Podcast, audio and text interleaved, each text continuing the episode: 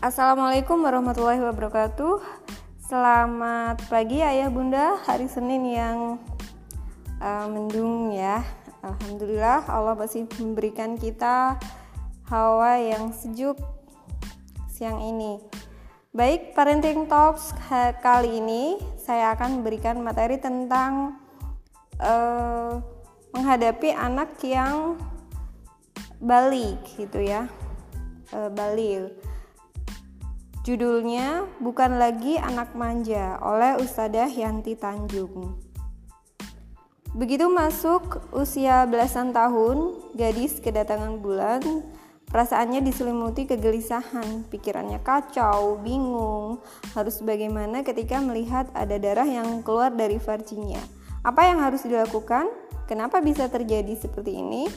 Padahal umurnya masih sangat muda, baru kelas 5 SD dan orang pertama yang mengalami haid dan yang paling surprise disertai menegang, menegangkan saat haid e, tanpa persiapan apa-apa khususnya bagaimana mensucikan pakaian dalam yang kena darah jijik rasanya. Beda dengan anak di atas yang ini begitu melihat darah yang keluar langsung peluk bundanya sambil menangis terseduh-seduh dan lama baru reda Galau rasanya menghadapi sisi kejiwaan seperti ini. Khawatir tidak bisa menjadi hamba yang baik karena seluruh amal harus dipertanggungjawabkan.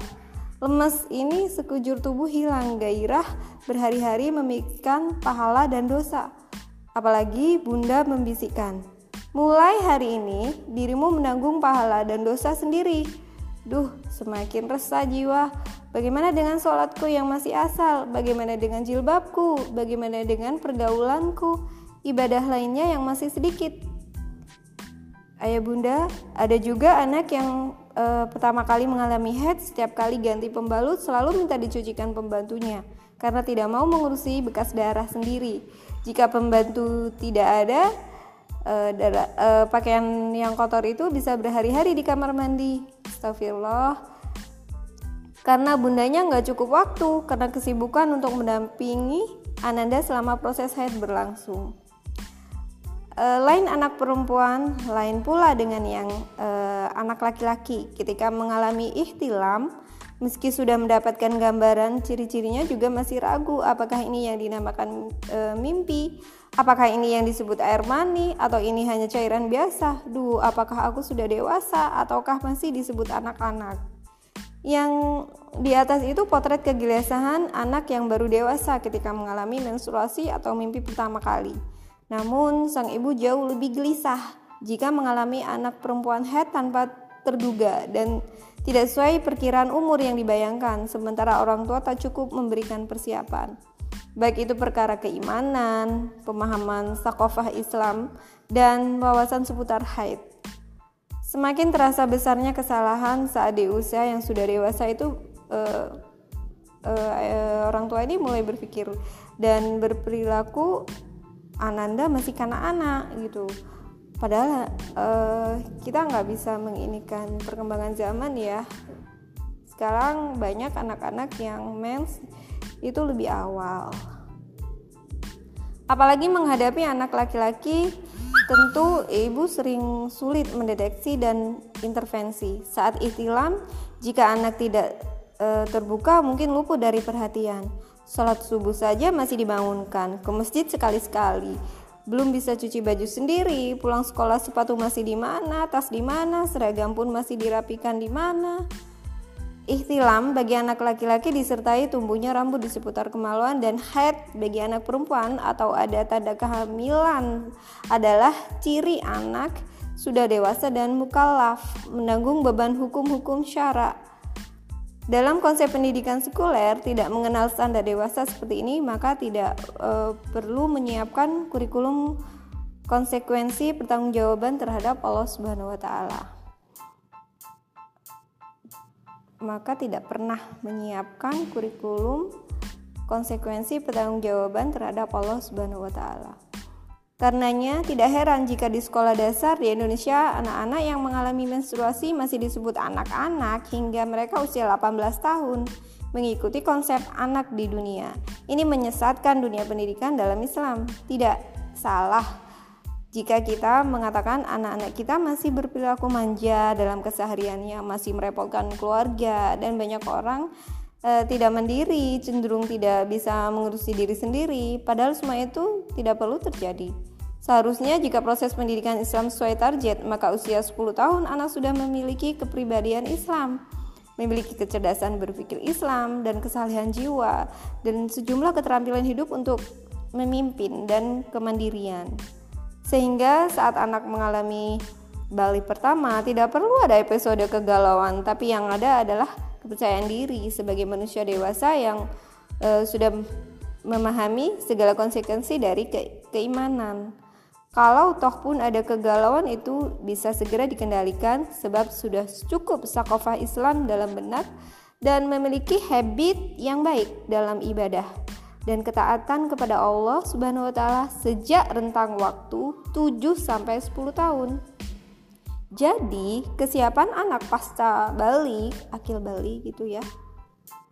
Saat di, sangat ditentukan pendidikan anak usia di prabalik. Prabalik ini akil balik gitu ya, persiapan untuk e, masuk ke balik.